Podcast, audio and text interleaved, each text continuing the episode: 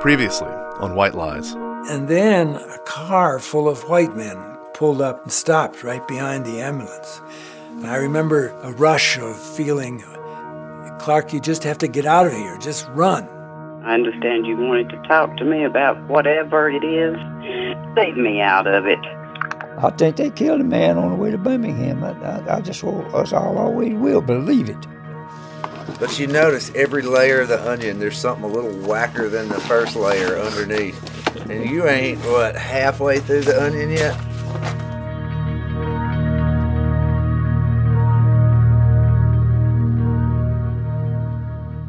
Toward the end of the trial for the murder of Jim Reeb, the defense attorney Joe Pilcher spoke to reporters on the steps of the Dallas County Courthouse.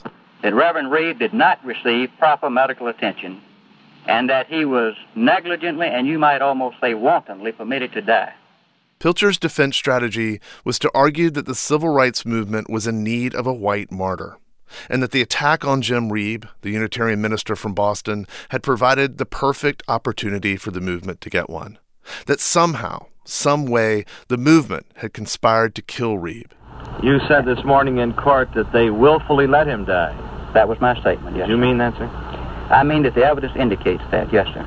When the reporter pushed him on this claim, did you really mean that, sir? Pilcher replied, That's what the evidence indicates. Look at the evidence. That evidence Pilcher presented at trial, that's what Saul Tepper documented in his open letter to make the case for the conspiracy theory that the movement had had a hand in killing Jim Reeb. We told you last episode about Tepper, Selma's notorious propagandist. Here he is in an interview he did with a historian in the 1980s. Selma was the most integrated place in, in, in the United States anyway. We love the black people down here. You may not believe that. We got along with them. Black people live right next to me. Some of them lived in my backyard. But when it come to forcing it down our throat, that's what we resented. I guess it was a principle. Yeah, I know. So that open letter Sol Tepper wrote in early 1966, the letter we were given in the Confederate Memorial Circle, in that letter, Tepper makes three main claims to prop up the conspiracy theory about Reeb. So we decided to fact check these claims. And as we were doing this, we looked for the tape recordings Tepper mentioned in the letter.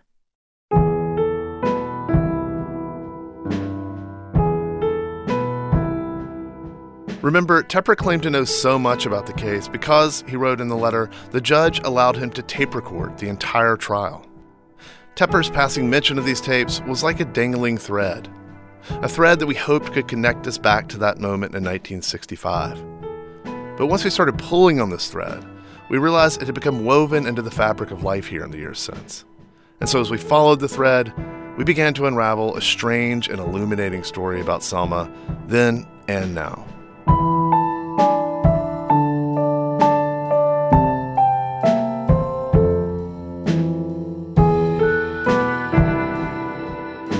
From NPR, this is White Lies. I'm Chip Brantley. And I'm Andrew Beck Grace.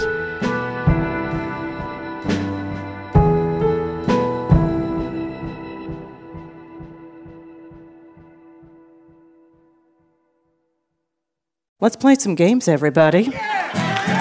Are you looking for the answer to life's funnier questions? There's naked, and then there's Canadian naked.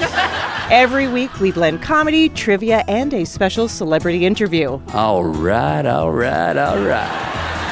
Ask Me Another from NPR. In the winter of 1965, Vicki Levi was a medical student at Yeshiva University in Queens when she heard about an opportunity to go provide medical care for civil rights workers in the South. She'd never been South before. You know, there were so many different impressions that I had, but it was you were going into a different world, clearly into a different world, where you, you were singled out as being um, somebody who should be targeted. That was my feeling. Yeah. That, that this is treacherous country. She was in Selma for Bloody Sunday and was herself chased after the march by state troopers and Sheriff Jim Clark's posse men.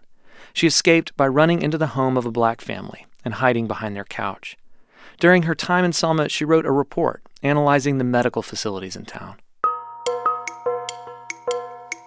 Can I look for my notes for one yes, second? please. Yeah. Oh, okay, hang on. Just give me a chance to do that. Yeah.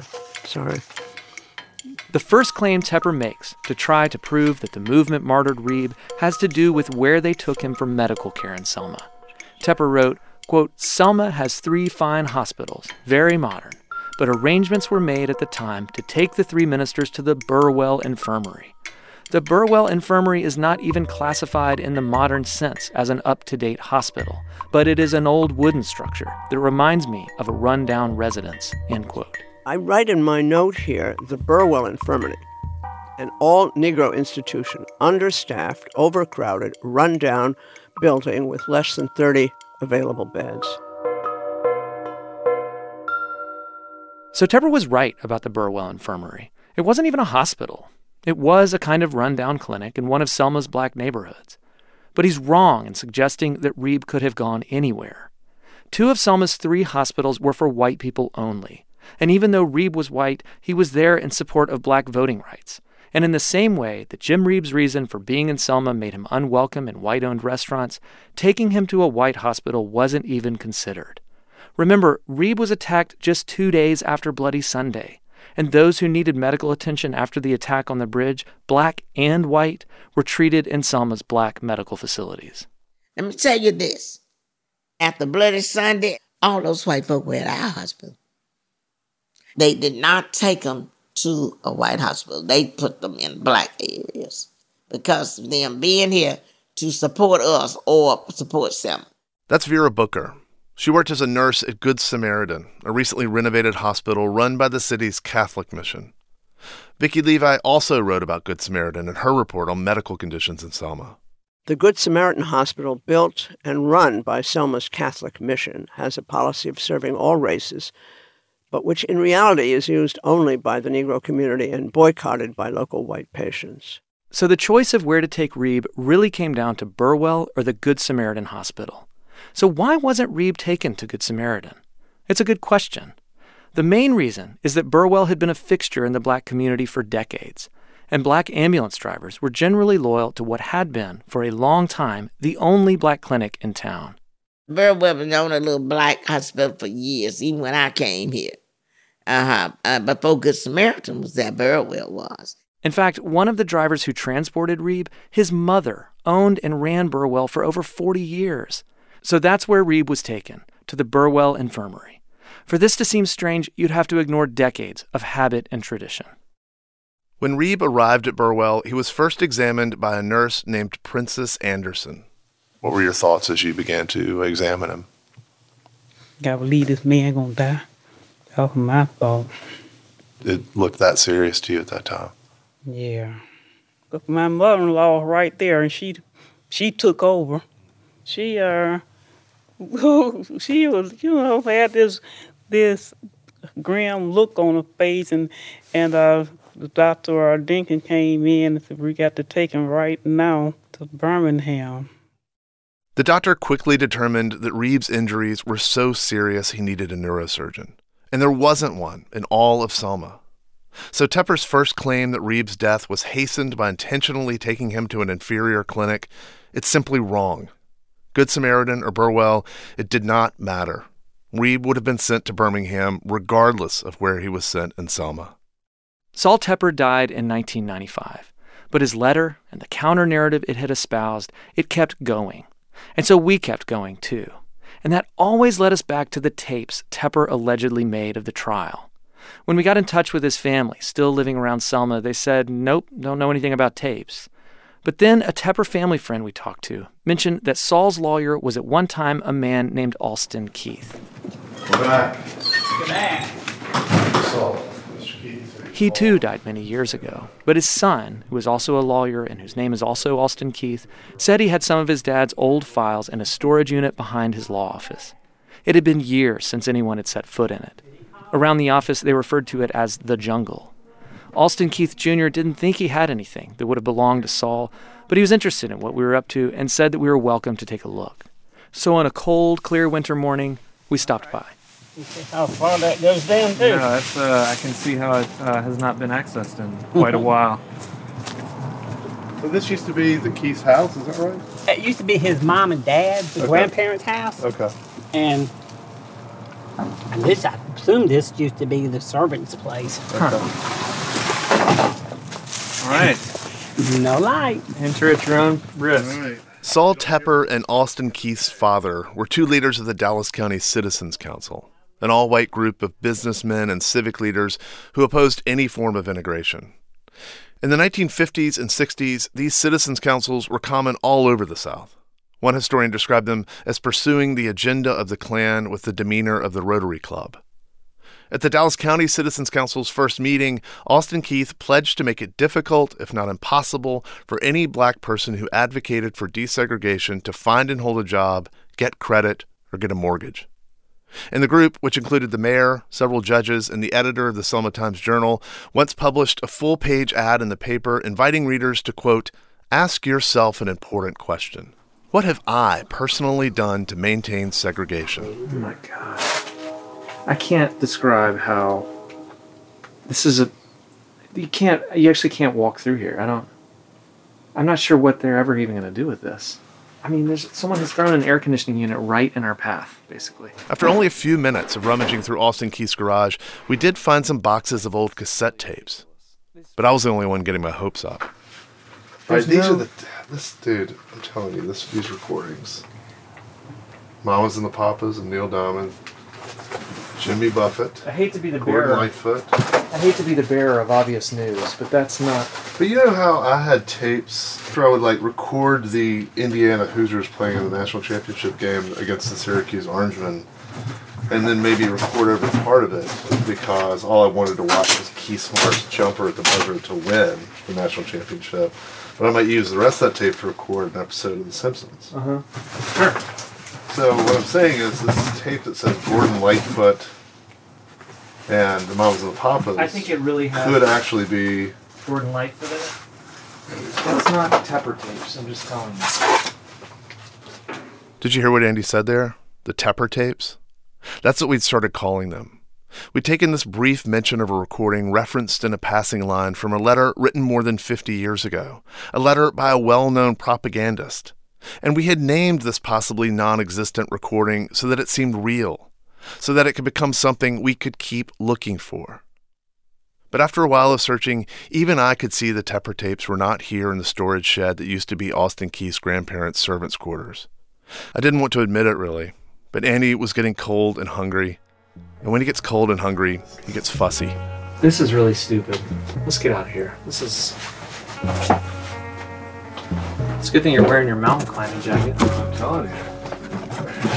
Protect me from uh I think you need some protection from your own stupid ideas too. Is it, does it include any of that? I don't think there's a jacket for that. it's too late. Too late. Sometimes when I find myself on wild goose chases with Chip Brantley, I'm reminded of Raymond Chandler's iconic detective Philip Marlowe. The protagonist of Chandler's crime stories from the 30s and 40s, Marlowe is basically the archetype for the film noir private eye. These stories invariably start with Marlowe minding his own business until trouble walks into his office. He knows not to get involved, but he can't help himself, and soon things have spiraled far beyond his control. In this case, I'm Marlowe, minding my own business, trying to be a good reporter, and Chip, he's the trouble that walks into my office and turns everything upside down. Saul Tepper's second big claim in his letter is that those with Reeb intentionally delayed getting him to University Hospital in Birmingham, that they permitted him to die so that the civil rights movement would have a white martyr to help get voting rights legislation passed. The first 90 minutes between 7:30 p.m. and 9 p.m. when Reeb is still inside Selma city limits, this part of the timeline is mostly undisputed by Tepper. The part of the trip that ear is in on comes next as the ambulance sets off up Highway 22 for Birmingham. You may remember that the ambulance had a flat tire outside of town, and this incident will become the focal point for this part of Tepper's alternate theory of the night. Tepper cites a defense witness named John South, who testified that that night he'd stopped in at a filling station on his way home from work when he saw an ambulance drive by, an ambulance driving very slowly. It was headed in the same direction as South's house, so what the heck, he followed it. But something strange happened. The ambulance turned around and headed back toward town. So South did too. And when the ambulance pulled into the parking lot of a radio station, South was right behind it. He went up to the ambulance and asked the driver of the ambulance what the deal was. Flat tire, the driver said.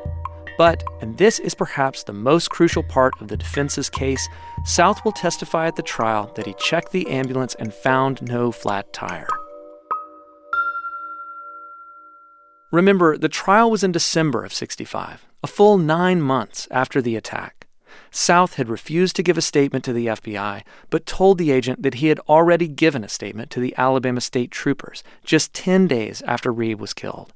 What had he told those investigators about the flat? After some back and forth with the state police, they finally found the report we were looking for. And after some wrangling, they allowed us to see the files in a nondescript conference room in an office tower in downtown Montgomery. Here, you want to you want to come over here? You want to Yeah. pull a chair up? Yeah. There. They wouldn't let us copy the files, but they did allow us to bring our tape recorder. So we basically narrated the entire contents to one another, while a staffer who'd been assigned to be our minder sat at the end of the conference table playing a game on her phone. Statement of John H. South, white male, Route 4, Box 498, Selma, Alabama. I asked the Negro male on the passenger side what the trouble was. I understood him to say he was having tire or car trouble. There were three white males in the back, one of which lay on the cot. I again asked what the trouble was, and Ace Anderson told me they had a man with a head injury and were calling for another ambulance. About 20, 30 minutes later, another ambulance drove up. Hmm. I was I understood him to say he Mhm. was having tire or car trouble. Yeah. Hmm. But nothing else. He doesn't say that he didn't see a flat. During his testimony at trial, though, he will say he specifically checked all four tires and observed no tire trouble. You wouldn't think from reading that that John South would turn out to be the defense's star witness. Yeah. That's one of our producers, Connor O'Neill. And Connor's right.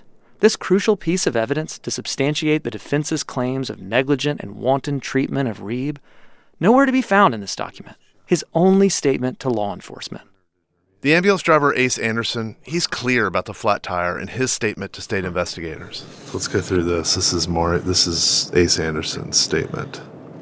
The two ministers, the Reverend Reeb, myself, Dr. Dinkins, and Lee Chapman, left en route to Birmingham. I had gone about two miles when my right rear tire blew out. Right rear tire. That's the same thing Orloff says. That's says, what right? Orloff says. Up to this time, no one had tried. All the men with Reeb gave sworn statements to investigators about the flat tire. Reeb's two companions, Orloff Miller and Clark Olson, the driver, Ace Anderson, the doctor, William Dinkins, and they also noted that as they waited for the second ambulance, Selma police and sheriff deputies arrived at the radio station. So just play that out for a second. If there were a functional ambulance idling in the parking lot with an unconscious civil rights activist in the back, and everyone in the ambulance was claiming a non existent flat, then why don't the police testify to this later? Why don't they corroborate the account of South and say loudly and clearly there was no flat tire on that ambulance? And there's something else about this incident. There was another witness at trial who corroborated South's testimony about the flat tire. He was the owner of the filling station where South had been hanging out when he saw the ambulance pass by. The man's name was Charles Buchanan. In his letter, Tepper refers to Buchanan as a reputable witness.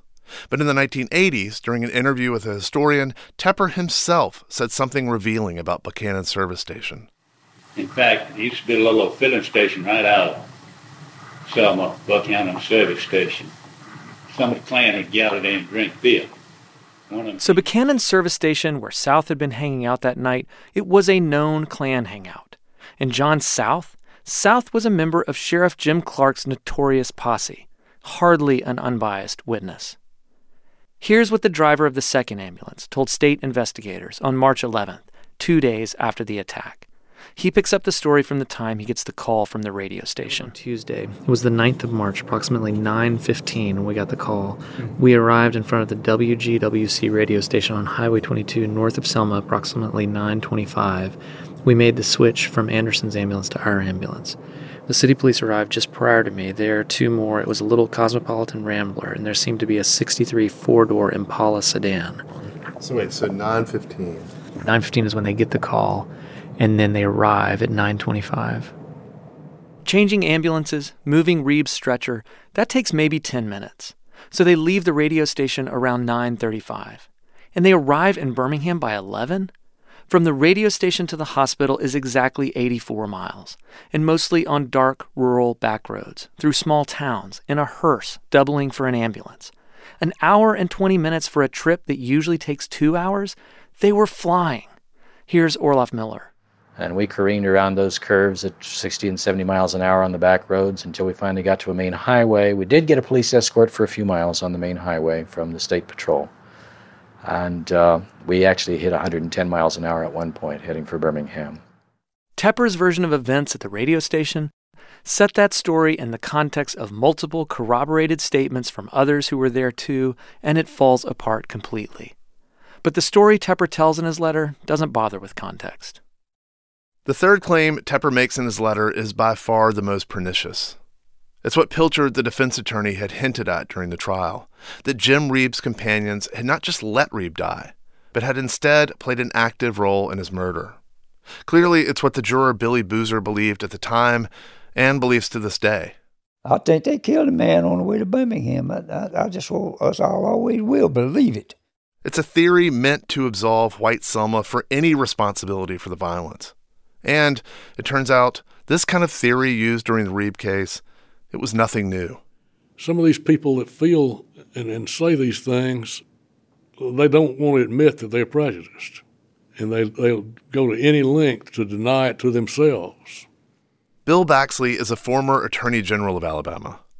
In 1977, he gained the first conviction for one of the men who had planted the bomb at the 16th Street Baptist Church in Birmingham, which had killed four little girls. I got the state trooper's file, and then later we got copies of the Birmingham Police and Jefferson County Sheriff's files. And it was incredible. Most of the stuff in that, all those three files were useless because most of the man hours spent by the state and local authorities were aimed at investigating this crazy, nutty theory that the blacks had bombed themselves trying to get sympathy for the cause. And uh, some people really believed. I remember that, that happening. I remember hearing some people in my family that really believed the blacks were setting these bombs themselves. That that is that's that's stunning. But it, again, it was it was a product of the time, and it was part of that narrative. And sometimes those stories take on a life of their own as fact. That's Doug Jones. Today, he's the junior senator from Alabama. But in the early 2000s, as a U.S. attorney based in Birmingham, he gained convictions against two other men who were part of the bombing. And so now, when you can lay out those facts, it's important because in the church bombing cases, you don't hear any counter narrative other than Robert Chambliss, Bobby Frank Cherry, and Tommy Blanton bombed that church. Once you, you can establish those facts, and once you can demonstrate those, there will be, there will always be those that just say it's fake, but most people of goodwill and common sense are going to look at that, and then they will come to grips with it. The Alabama investigators had wasted their time in 1963 investigating local black activists when they could have been looking for the Klansmen who actually planted the bomb. The next year in Mississippi, when three civil rights workers went missing, the governor speculated that they had fled to Cuba. Their bodies were found six weeks later in an earthen dam. And in 1965, when Jim Reeb was attacked in Selma, the defense attorney, Joe Pilcher, argued that the movement itself had had a hand in his killing. But where Pilcher had only hinted at this theory, Tepper's letter lays the claim bare.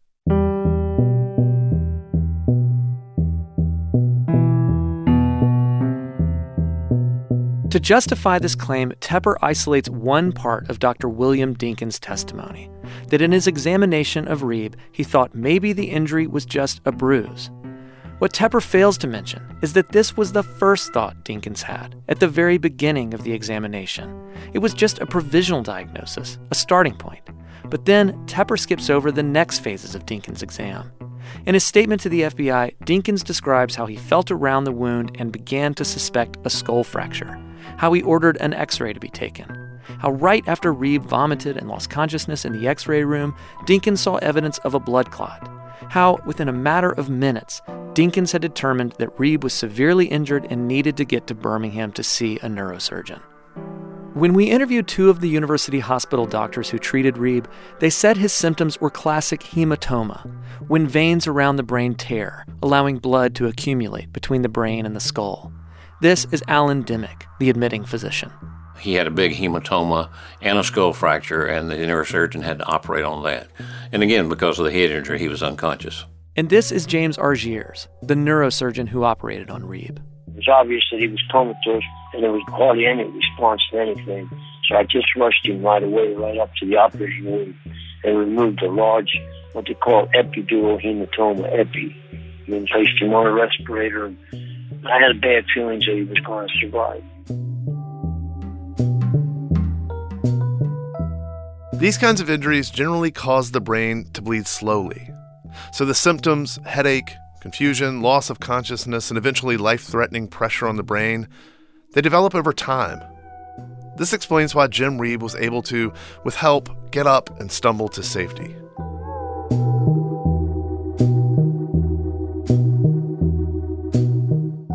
But the story Tepper told, it didn't track those worsening symptoms over time. Instead, Tepper froze time and pulled out two frames from the night. That first instant of Dinkins' examination when he thought there might only be a bruise, and then the moment Reeb was placed on the operating table in Birmingham, when the brain injury was clearly life threatening. Tepper's reasoning here is like one of those stop motion special effects from an old silent film, like the magician making his assistant disappear under the tablecloth. But what we found is this Jim Reeb was hit hard on the head with a club and then, after a mad scramble to get him the medical care he needed, there was nothing anyone could do to save him.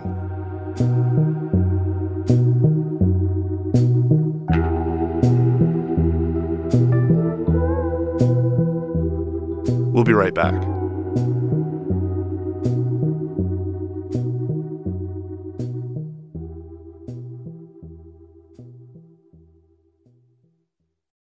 Hey y'all, I'm Sam Sanders. I host an NPR show called It's Been a Minute. Every Friday on the show, I talk out the week of news because sometimes the best way to process everything going on right now is through good conversation. Download the show and we'll process everything together. That Tepper succeeded in persuading white people in 1965 is not surprising. They had to go on living there to move forward, and casting themselves as the victims allowed them to close ranks to cling to power however they could. It freed them from any obligation to ever reckon with what really happened to Jim Reeb. And the counter narrative in the letter has endured because it operates on an emotional level, not a factual one.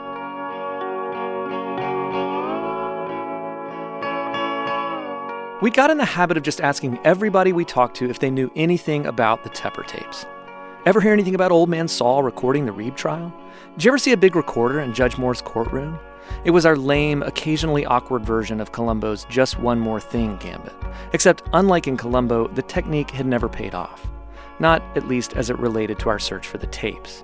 But we did hear some stories about Saul. I've interviewed Saul mainly about fl- putting fluoride in the water, or rat poison as he called it. They had quite a, a group of people that were against fluoride in the water. Uh, Saul Tepper, now there was a real piece of work the Teppers, or some of them had colorful nicknames. Uh, it was Pookie Tepper was one, and somebody if you want to talk to a crazy Tepper, you ought to go see Saul Tepper in Selma. So that's how I found him. He was out in the woods and, and either involved with an axe or a chainsaw and cut a big hunk of his foot off, perhaps even half. And he grabbed it and took it to the hospital, hoping they could sew it back on. And they stopped the bleeding and said, No, we can't do anything with it. And they just flipped it over in the garbage on his way out. And to see him, you wouldn't think he had a dime, multi-millionaire. He wore Rustler blue jeans that cost six ninety five a pair maybe. Bought a new truck every year, year and a half, and tore it up going across cow pasture. You see an old white man come down the street in a brand new truck, with like he been in demolition derby with it. You know where the cows would run into him and stuff.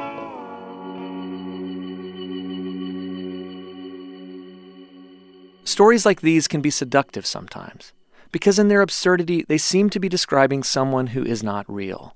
But Saul Tepper was a real person. the person who spread the conspiracy theory to absolve White Selma. Then one day, we were talking with Kim Ballard, the probate judge in Selma who was nearing retirement, but who's been on the scene for decades and had been described as one of those people we had to talk to to get the lay of the land in Selma. And suddenly, our wild goose chase started to pay off. Yeah, one of the one of the rumors the, that we've heard about the trial in '65 was that Saul Tepper Sr., who is now deceased, got permission from Judge Moore to s- set up an audio recording station and basically tape get tape of the whole trial. I've heard that. Uh, I heard that uh, Jim Rutledge was the one that taped it. Who's that, Jim? Who? Jim Rutledge. He's he's dead now. He was an avid photographer and with recordings. I've heard that. You know what? I mean, did he? Someone who takes a lot of pictures and was into recordings probably kept all that stuff ostensibly. Do you know anything about it? No. The house is, uh, that they lived in is uh, is for sale. It, it's they had a place out back, a garage or something. And did you see any big recordings with uh, Jim Reeb, 1965, written on it or anything? I, I can't talk about that. I don't know if there's a phrase to describe going down a rabbit hole and then going down an entirely different rabbit hole while you're still down the first rabbit hole, but that's what happened to us after hearing the name Jim Rutledge. Some people called him Jim, others called him Rutledge. His wife called him by his middle name, Calhoun. And for reasons that are still unclear to us, a lot of other people called him Turkey Bill. Anybody who knew Turkey Bill will tell you he was a mechanical genius, somebody who could disassemble, fix, and put back together any machine. Turkey Bill loved antique cars, collecting them, restoring them. The thing Turkey Bill is most known for around Selma is the so called atomic car he built. The details are murky, but legend has it that Turkey Bill had an inside source at the hospital in Selma who would pass along radioactive material, which he used to somehow power a small Chevy truck. The story goes that eventually the feds got wind of what was going on and came to Selma to investigate. But Turkey Bill had worked for a time with the Selma Police Department, and someone tipped him off that he was being investigated. So Turkey Bill puttered down to the bluff and pushed his supposedly atomic car into the Alabama River. That's just some of what we heard during the weeks we were down the Jim Rutledge rabbit hole. But that same day we talked to the probate judge, Kim Ballard, actually, it was right after we talked to him, we went looking for traces of Turkey Bill. All right. So this is what street is this? Well, we're on McLeod. Now we're on McLeod. We're going to take a right on Church. And so the address you got was from the phone book, and it was of the. Uh, It was, a Jim Rutledge in the phone book, which makes sense. I mean, that maybe his wife just kept the listing. Yeah. Uh, and then when she died, maybe had prepaid for five years or something. I don't know. But yeah, Yeah. it's in there. The phone book also maybe a few years old. Okay, so that's six. Six twenty-seven. Oh, that's it. Six nineteen. There you go. So looks abandoned. Yeah, it does. It's Good beautiful. bones. Yeah, beautiful house. Yeah. The house and the garage out back were empty. We talked to a neighbor who said the Rutledge's daughter had held an estate sale a year or so before. The man who handled the estate sale was named Robert Gordon. She also suggested talking to another neighbor who had known Turkey Bill. So I called her from the car. Andy was sitting next to me and could hear bits of what she was saying. Tapes might exist. I think they exist. She's like, she's like, yeah, he has tapes of Dr. King, which I don't know what that is. I mean, just What? like, and that she sent them to George Needham. That she said he may have made copies. Oh my god. Oh my god. The tapes are not a lie? The tapes might exist. Shit just got very interesting. If those tapes exist, that is like. Wow. What a beautiful day in Selma, Alabama. So we called George Needham, the guy Turkey Bill's neighbor said had heard the tapes and possibly made copies. I'll calling George Needham. Come on, come on, tapes. Hello. I'm trying to reach George Needham. Needham told me that when he moved to Selma in the 1990s, Rutledge was one of the first people he met. They bonded when they realized they had both restored Rolls Royces. They were both into cars, both really into mechanical things in general. I was speaking earlier today with with uh, some people in Selma about some tapes I'm looking for, and your name came up as a, a uh, somebody who might possibly know something about these tapes. A, whether they exist or not, and B, uh, if they ever existed, whether they're still around. I told him about Saul Tepper, about Tepper's claims to have recorded the Reeb trial, about how it could have been Rutledge who helped him. Needham didn't know about the Tepper tapes, but he did know that Rutledge had made other tape recordings during this era. In fact, at the request of the Dallas County Sheriff Jim Clark, he had installed a secret recording device in the pulpit of Brown Chapel AME, the nerve center of the civil rights movement. He put a, a, a bug in the pul- in the pulpit, and he made ten hours of recordings of what was going on. It was an open secret that the pulpit was bugged, and eventually movement leaders would talk directly into the bug to mess with Sheriff Clark. So if it was Rutledge who placed this recording device at Brown AME, it seems within reason that Rutledge could have been the one who helped Tepper record the Reeb trial. It, it- and it could have been. Yeah. It, it really could have been, uh, because he was that kind of a guy. So it is entirely possible he did do that. There's an, I don't think this is cogent, but there's another hidey hole we had at the airport. He was in charge of the the landing system at the airport, the the lights and stuff. Rutledge was? The every airport has a, a landing a lighting system. Right. He was in charge of that. Just before you get there, there's a uh, concrete building off to the side. That would be a hidey hole if there's anything. And that, right there, that incidental, oh yeah, don't think this is cogent comment from George Needham, that is how we ended up spending a day searching through the cream colored concrete bunker that was Turkey Bill's last hidey hole. This building smells like your grandmom's house. Yeah, it does. Remember Dan from last episode? Our chaperone at the decommissioned Air Force Base? This is so far afield from where we started, but it's worth it. Isn't that where the best stories? is? Exactly, yeah. You had no clue. That's what. if not, we're screwed. Mm-hmm. Now, were y'all having many people you run into that just don't want to talk? Yep. As you might imagine. Are more of them older than younger? The younger people don't know anything to talk about. And then the older people are kind of of that generation, shut up, and everybody will die off, and nobody will know anything in a few more years. A little bit of that. Also, just people saying, what good is talking about any of this stuff going to do for any of us? I think to some degree, it's helpful to discuss it. I don't. If you don't have a factual portrayal of what happened, I think you are bound to repeat it. If you if you document it and learn from a mistake, are you less likely to make the same mistake again? Right. Or do we wait 60 years and forget we did it and it repeats itself? But that just. I'm convinced this town can't heal till the ones with blood on their hands die and the ones with scars die, and maybe the next generation can clean it up.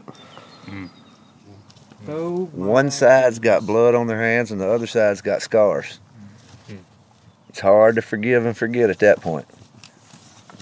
I think this might be the evidence that we've been looking for. Electric car into the river, April 6, 1984. Holy shit. oh my god. oh man. I like that he said uh, electric car too. Right. Supposedly, it had a small nuclear reactor that generated electricity. And Yes, we confirm for posterity that Turkey Bill did in fact push his supposedly nuclear powered Chevy into the Alabama River. But there in his hidey hole, we did not find the Tepper tapes.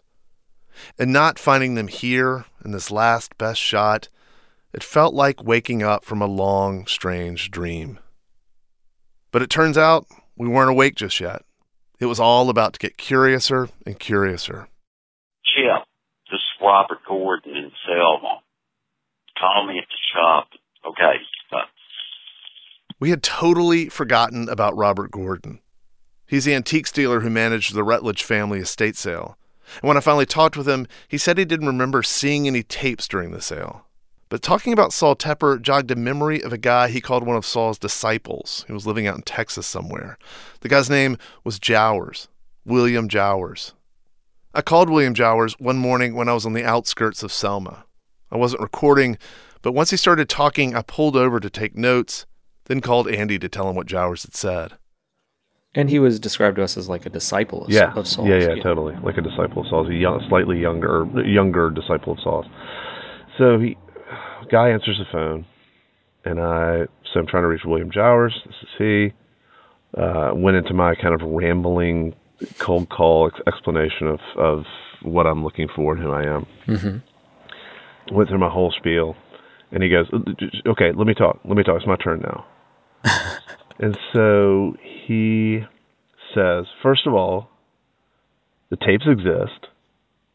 I have heard them. Oh my god.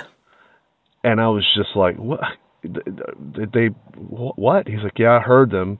And the reason I heard them is because uh, in the late 80s, early 90s, we, we made a time capsule. Oh my Jesus. And we put the time capsule in the concrete pillars that we put the cannons on in the Confederate circle of the old Live Oak Cemetery. You this is not real. And Saul Tepper, that was one of the things Saul put in the time capsule. You have got to be tape, kidding a me. cassette tape that Oh, he made of the Jim Reeb trial.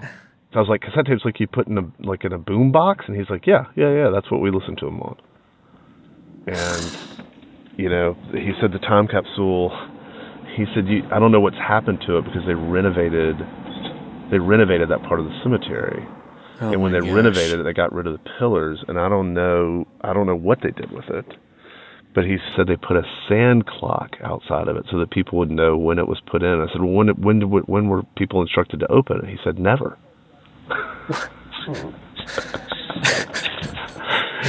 He's like, we just put it in there as a relic. We didn't have any instructions for anybody to open it. I, I, I don't know what to do with that. Which felt very Selma. It does. It feels very Selma, but also just like what I, I just don't even. I, that doesn't even. I I, it's, I I can't. That comes into my brain, and then my brain just fumbles around with it. It's I don't understand. Like whose idea was that? And at what point were they like, you know, what would be really great about this time capsule to never open it. I know for it never to be found. I cannot believe that they buried that stuff in the ground with no intention of ever taking it up again. Oh God. Um. Oh man. Yeah. Okay, so what's next? Uh, well, I think I think Pat Godwin, Godwin. right? I mean, I think it's got to Yeah. be Pat Godwin. Pat Godwin, president of Selma Chapter 53 of the United Daughters of the Confederacy and a friend of Forrest, the very person who gave us the Tepper letter in the first place. I called Pat and reminded her that we had met before. When I told her I was working with NPR, she said, I'm sorry, and then called it one of the world's largest communist organizations. I really wish we could play Pat's voice for you right now, but she declined this Pinko's request to record our conversation.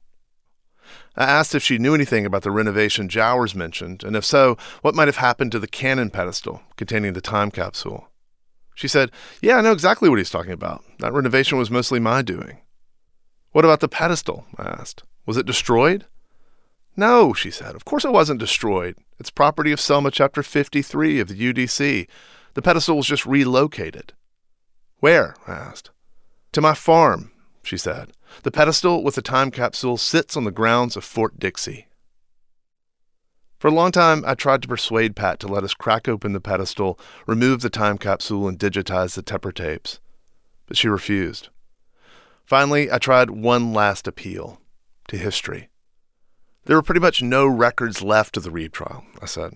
This was really our only shot at getting something for the historical record. If we didn't do it now, what Tepper had hoped to preserve would be gone forever.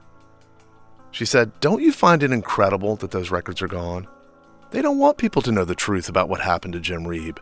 That movement had to have its white martyrs.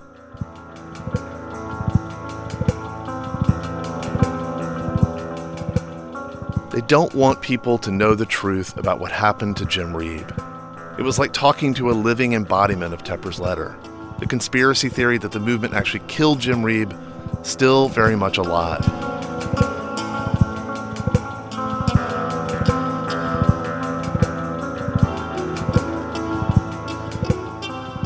So there we were, the tapes buried, entombed even, in the pedestal of a Confederate memorial. A marker to the lost cause now held the evidence we'd been looking for. And those who could let us have access to it would rather let this particular story of the past remain unchallenged. The trial records, Tepper's letter, the tapes, they weren't going to tell us the truth of what really happened to Jim Reeb that night. But we found another way. And now our story is about to change. Because we found someone who was there that night, who saw it all. Someone who, after years and years of silence, is finally willing to talk. Of course, I was scared shitless because I didn't know whether they'd gonna get off or not. But I was glad when they did. So, even though they were guilty, and I knew they were guilty, and they knew they were guilty. Next time on White Lies.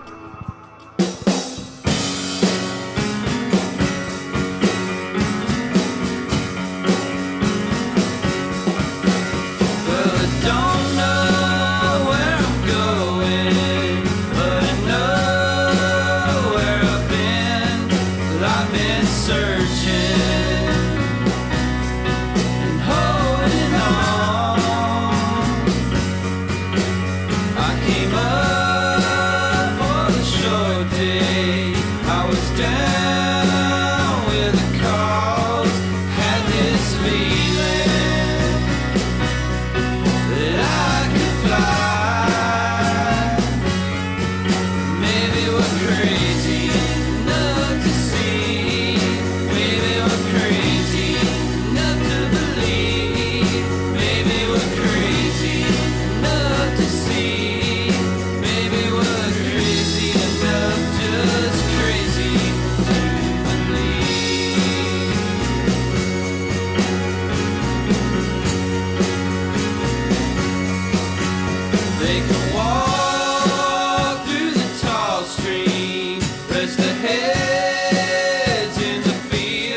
White Lies is produced by us, Graham Smith, Nicole Beemsterboer, and Connor Towne O'Neill, with help from Kat Schuknecht. Our researcher is Barbara Van Woerkom. Robert Little is our editor. He gets help from Nigel Eaton, Keith Woods, and Christopher Turpin. Audio engineers include James Willetts and Alex Drewenskus. Music is composed by Jeff T. Byrd. Special thanks to Duquette Johnston for the use of this song, Crazy to Believe, courtesy of Club Duquette.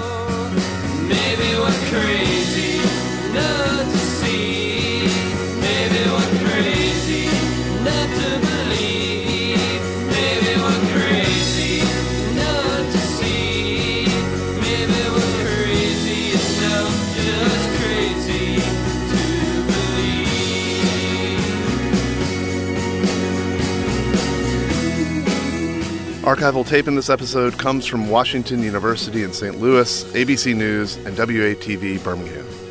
Special thanks to Stephen Longenecker, Michael Robinson and the Alabama Law Enforcement Agency, Tim L. Pennycuff and UAB's Lister Hill Library, and the people at the Craigfield Airport and Industrial Park.